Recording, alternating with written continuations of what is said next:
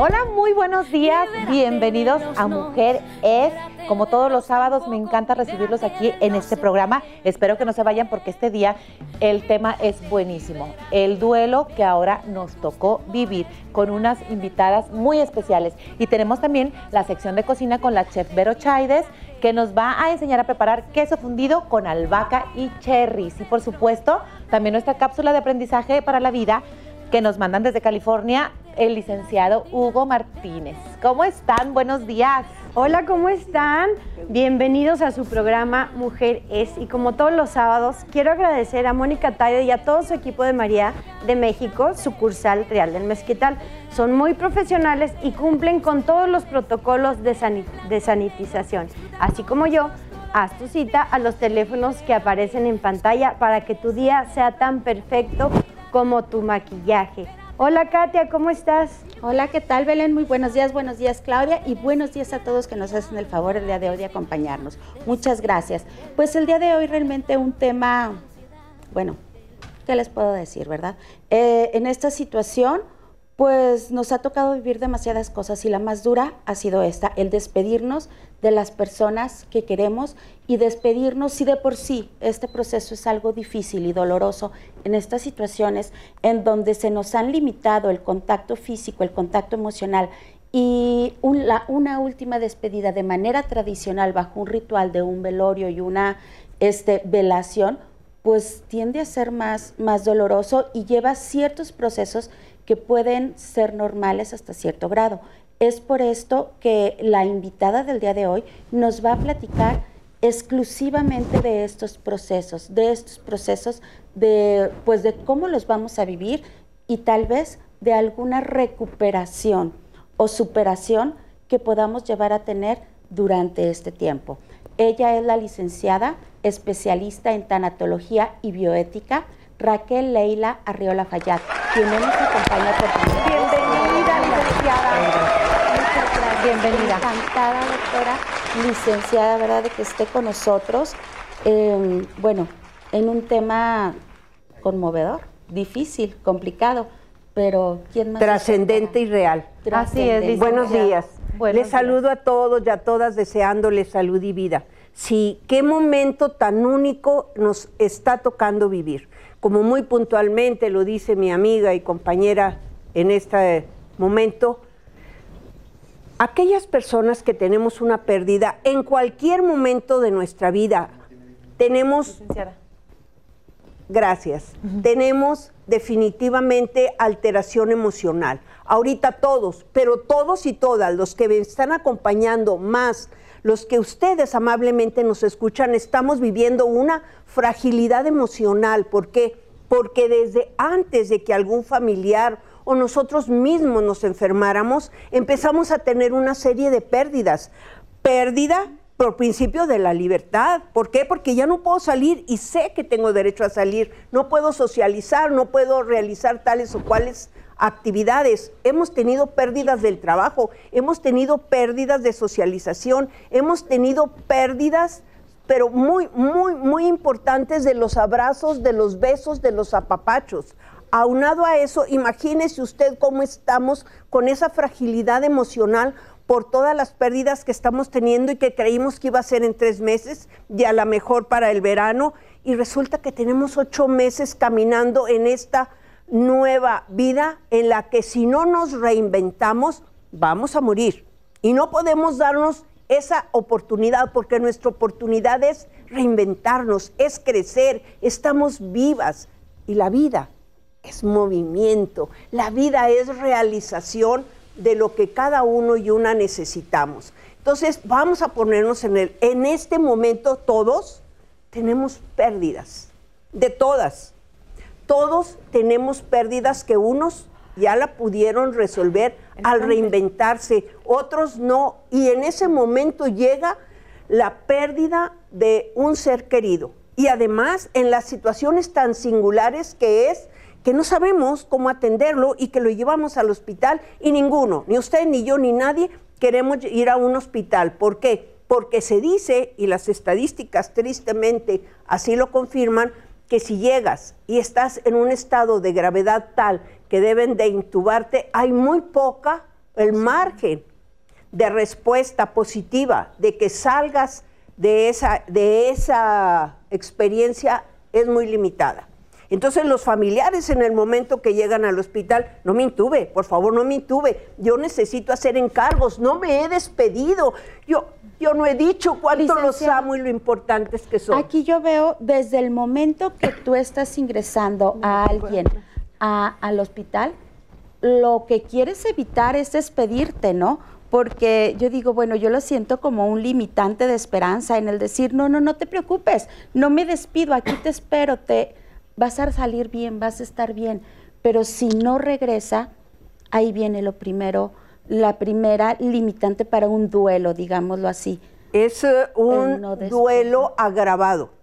Y es un duelo agravado, ¿sabe por qué? Porque es que mi mamá no quería ir, es que mi mamá no quería intubarse. ¿Sabe que es urgente y necesario que ya aquí nosotros nos comprometamos con un testamento vital o un documento de voluntades anticipadas donde usted diga, deseo que se me practiquen todos los apoyos normales, ordinarios, necesarios, pero no que me practiquen medidas extraordinarias como la no resucitación, pero debe de estar en un documento y aquí en Durango solamente tiene el valor moral porque carecemos de ley. Al enfermarse, ¿cómo, cómo llega uno a esa tranquilidad para decir, voy a, como que siento que te has de volver un manojo de nervios, de no saber qué te puede pasar, que puedes ir al hospital, que puedes ese proceso, licenciada? El testamento vital se recomienda y debe de ser suscrito cuando usted está sano cuando usted no está afectado por una presión emocional o está deprimido, porque entonces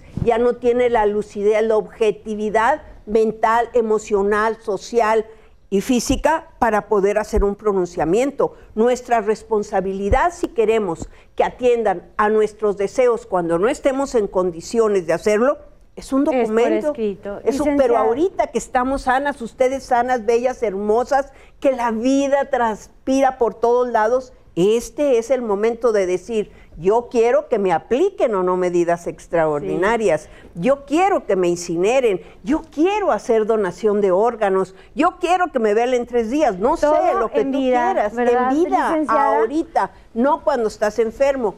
Porque si haces un pronunciamiento cuando estás deprimido, cuando estás enfermo, ¿qué cree? Ya carece de la validez porque está motivado, está influido por ese exceso de cortisol, de adrenalina, de noradrenalina. No es lo mismo. Entonces, en el momento que la interrumpa, de salud, perdón que sí, interrumpa. en el momento de salud es el momento en el que podemos tomar decisiones, ¿verdad, Belén? Y hablando de vida y de las cosas que nos aportan, yo la voy a interrumpir un poquito porque quiero invitarlos a ver una cápsula del aprendizaje para la vida con el licenciado Hugo Martínez Lostonó él está muy pendiente, de, estén por favor muy pendientes de sus redes sociales que aparecen en pantalla para que le hagan sugerencias sobre temas, inquietudes que les gustaría ver en las siguientes cápsulas que vamos a transmitir aquí en Mujeres. Vamos a verlo.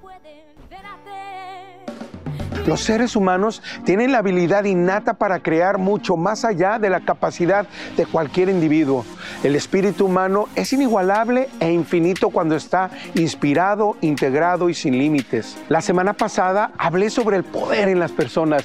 Sin embargo, un espíritu de amor es el requisito previo para la abundancia. Cuando integras tu corazón, cabeza y manos, un espíritu de amor surgirá y este es el requisito para obtener resultados espectaculares. Para maximizar el potencial en las personas y el poder en nuestras diferencias, la gente debe de sentirse emocionalmente segura en sus equipos y sus organizaciones para que así sus dones se desarrollen. Un ambiente nutrido por la apreciación y la colaboración se caracteriza por un comportamiento que es de antemano franco, abierto, honesto, directo, específico y de cuidado. Nos vemos el próximo sábado para hablar más al respecto. No te lo pierdas.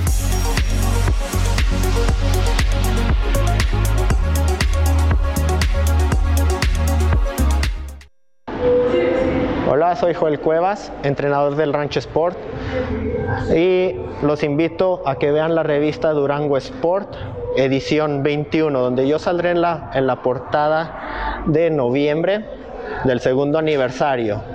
Este, síganos en redes sociales de Facebook e Instagram. Los esperamos aquí cuando gusten entrenar en el Rancho Sport. Mujeres, viste en Loreta.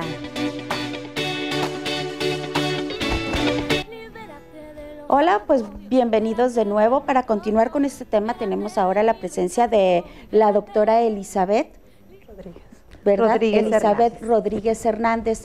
Ella es anestesióloga del IMSS de la clínica número uno y es la coordinadora dirigente, este, Presidente. presidenta, ¿verdad? Del Comité de Bioética de la clínica Así es.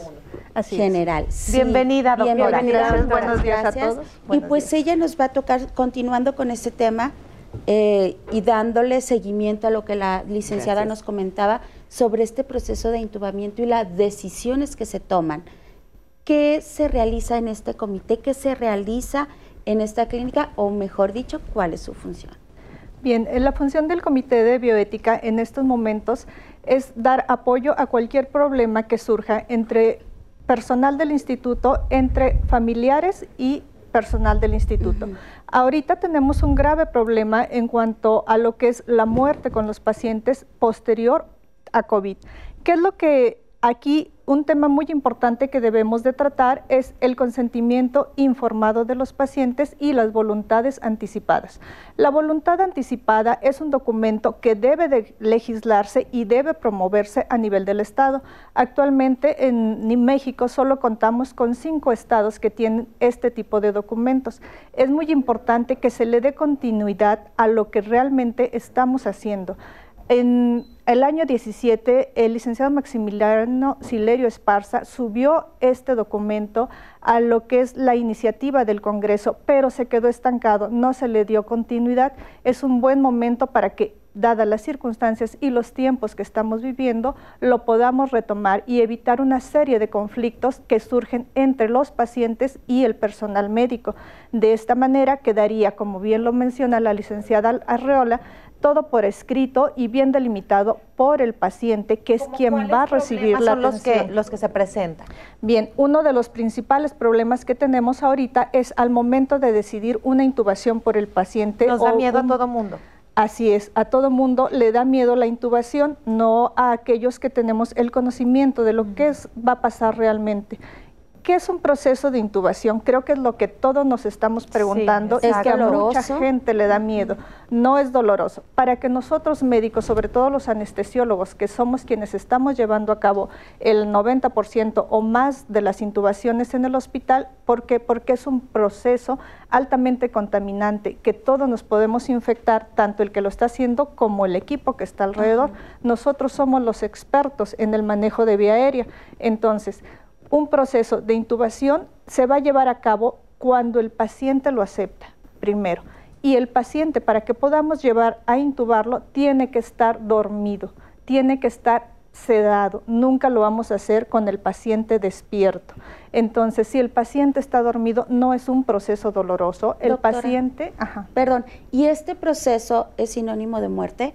Porque yo creo que es a lo que le tenemos a veces el Sí. miedo en lo que hemos, entre mitos y realidades, donde dices, bueno, si te, ya, Por lo general, cuando te intuban ya no sales. Eso es lo que uno escucha normalmente. ¿Es, ¿Es ¿Eso es verdad? No.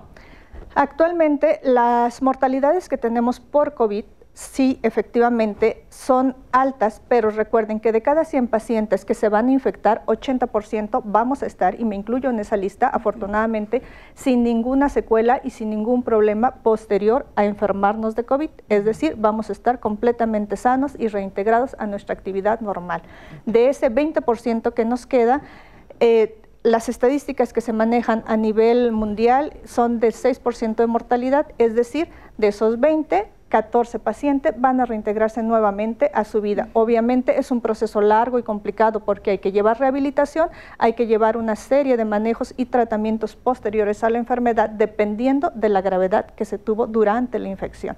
Pero de esta manera quiere decir que no todos van a morir. Un gran porcentaje de pacientes logra sobrevivir incluso a las intubaciones. Van a estar sedados, van a estar dormidos durante todo el tiempo que están intubados. El paciente literal está en un coma inducido, no se da cuenta de lo que está pasando. El paciente no está sufriendo, que es a lo que todos tenemos realmente miedo. El paciente no sufre. Eso debe ser muy puntual. En ningún caso hablar de la muerte estamos acostumbradas, aunque sea algo natural y algo que todos vamos a experimentar. es algo que no nos gusta. Sí, es algo que no, nos gusta.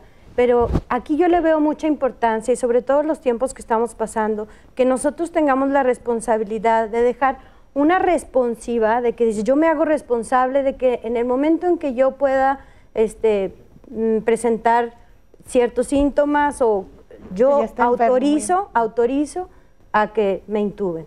Pero eso todavía no se puede. Pero eso es, todavía no lo puedes hacer. Todavía no lo podemos hacer. Es lo que estamos entre la licenciada y el equipo tratando. Se puede hacer. Yo tengo muchos años como tanatóloga motivando el testamento vital. Les podemos regalar un formato, pero solamente tiene valor moral, tiene que entregárselo a los miembros de su familia que sabe que le van a respaldar y van a cumplir lo que usted dice, porque en Durango no tenemos legislación aún, pero el valor moral es muy importante, es el modo de vida, es el modo de relación, es el modo de compromiso en el amor, en la familia, hágalo. si usted desea hacerlo, nosotros se lo podemos facilitar con mucho gusto el formato, pero solo tiene valor moral. Así que tiene que hacer por lo menos cuatro ejemplares a cada una de las personas, su hermana, su tío, su esposo, su hija, quienes usted sepa que van a decir, mi mamá quería esto y esto, es lo que se va a hacer. Hablando. Pero igual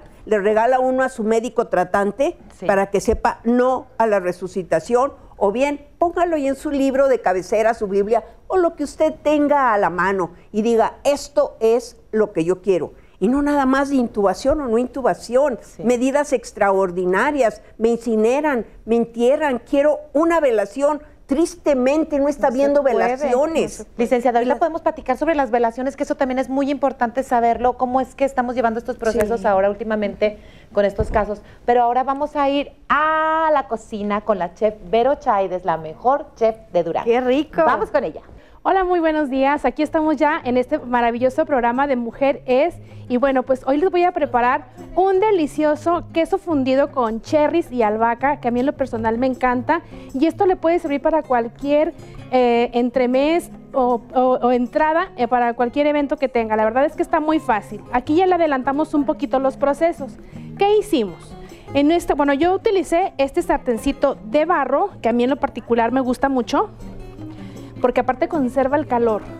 ¿Qué vamos a hacer primero? Vamos a colocar aquí aceite de olivo y vamos a colocar los cherries y vamos a esperar a que se confiten un poco, que brinquen y luego Después de eso, vamos a poner nuestro queso aquí rayado, el de su preferencia. Yo utilicé queso chihuahua, pero puede ser asadero y perfectamente, inclusive hasta un panela. No se va a fundir, pero sí va a tener esa consistencia confitada que nos gusta. En este momento, como está, yo voy a poner un poquitito de sal porque el queso ya tiene sal y un poquitito de pimienta. Y aquí en este preciso momento vamos a poner nuestra albahaca que ahora tengo aquí troceada, fresca, recién cultivada, aunque no lo crean, hay muy buena albahaca aquí. Y vamos a ponerla aquí en nuestro queso fundido y vamos ahora sí que mientras, mientras esto nos da esa consistencia que queremos, vamos a poner unas tortillitas a calentar porque esto prácticamente, ¿qué creen? Ya quedó. La albahaca debe quedar fresca, no queremos que se nos queme, pero vamos a dejarla aquí. Y aquí tenemos ya unas tortillitas, de hecho voy a poner a calentar otras poquitas porque hay para todos muchachos, ¿eh? Y ya tenemos aquí listo nuestro queso fundido. Que lo voy a agarrar mejor con la cucharita. Aquí están los cherries, la albahaca. Todo esto listo. Aquí tenemos otro taquito. Listo. antes de una carnita asada, llega la familia, rápido, ahí vamos a tener algo para prepararlos y consentirlos. Aquí está. Tomatito. Y listo. Muy bien. ¿Cómo ven nuestro platillo del día de hoy? Rápido, sencillo, pero sobre todo muy colorido. Con estos, aquí lo tenemos ya. Nuestro queso fundido con cherries y albahaca. Y esta pues es la receta de este día. Vamos a continuar aquí con más recetas la próxima semana con mucho gusto en este programa que quiero tanto, mujeres, lo que tú quieras hacer. Muchas gracias y hasta pronto. Libérate, libérate, libérate de tus temores, libérate del blanco y negro. Continuamos con este programa tan interesante y con este tema tan tristemente actual, ¿verdad? Licenciada, yo quisiera saber el duelo. Eh, los velorios, ya no podemos despedirnos, ya no podemos acompañar a aquel amigo que perdió a su ser querido, ya no podemos despedir a la gente que se va de una manera tradicional, ese abrazo, ni siquiera las misas, porque muchas personas ya no asistimos ni a velorios, ni a misas, ni a todas esas cosas que estábamos tan acostumbrados, ¿no? Sí, Belén, tenemos que aprender primero a escucharnos nuestras emociones, cómo están, porque si usted no llora, va a llorar algún órgano de su cuerpo. Entonces tenemos que aprender a cómo atender esa necesidad que tengo de estar con el amigo, de ir a un sepelio, de que no le hicimos sepelio a, a mi Santa Madre, de que no le hicimos velación, de que ni siquiera tuve la oportunidad de tener su mano. Lo importante para usted, para mí, para todos los que estamos vivos es cómo vamos a vivir este duelo por esa pérdida real que vivió. Y lo primero es honrando, honrando a la persona que físicamente, solo, físicamente ya no está con nosotros. Hable con ella, llore por ella, reclámele si usted quiere, pero sobre todo, manténgalo vivo en su mente y en su corazón, porque ahí es donde va a vivir ahora. Y si usted la olvida, entonces sí se muera. Pero mientras que estoy transitando por este momento tan doloroso, que no puedo ni respirar, que me enojo, que no quiero saber nada y que además no puedo socializar, ni no puedo ir a que me abracen, ni no puedo ir a definitivamente honrela. ¿Cómo la voy a honrar? Viene el Día de Muertos, no puedo ir al panteón. Hable, hágale una carta, tome las fotografías, súbalas a su teléfono, compártala con la familia, empieza a ver socialización de mira mi tía, mira mi hermana, qué barbaridad, hace tanto que no la veía. Recordar es volver a vivir. Los comentarios no tienen que estar juntos a través de su teléfono. Si tuvieran la oportunidad, por favor, no los entierren, manténganlos vivos en su mente y en su corazón. ¿De qué forma? Pues hablando de la persona como fue mientras que físicamente vivió con nosotros. Imagínense ustedes, si ustedes escuchan a mis hijas y decir, es que mi mamá tan calladita que era, tan silencita, pues van a decir de quién estoy hablando. Esa no es Raquel. Que hablen de mis defectos, que hablen de mis cualidades, que hablen de mis triunfos, que hablen de mis errores, que hablen de cómo somos mientras que vivimos en este cuerpo físico. Honrar es un gran consuelo, honrar. Y viene el Día de Muertos, que ya tendremos oportunidad de nuevamente abordar el tema.